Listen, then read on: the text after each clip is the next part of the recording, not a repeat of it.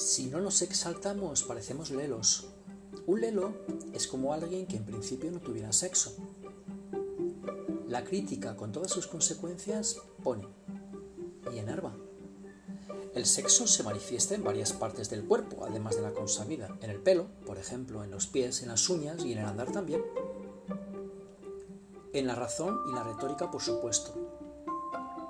Los juicios son masculinos y femeninos, cada vez menos diferentes. Parece que existe un padrón genérico y el examen conlleva una actitud agresiva de la vida. Antes no era así, surge el modo unísono, unisex.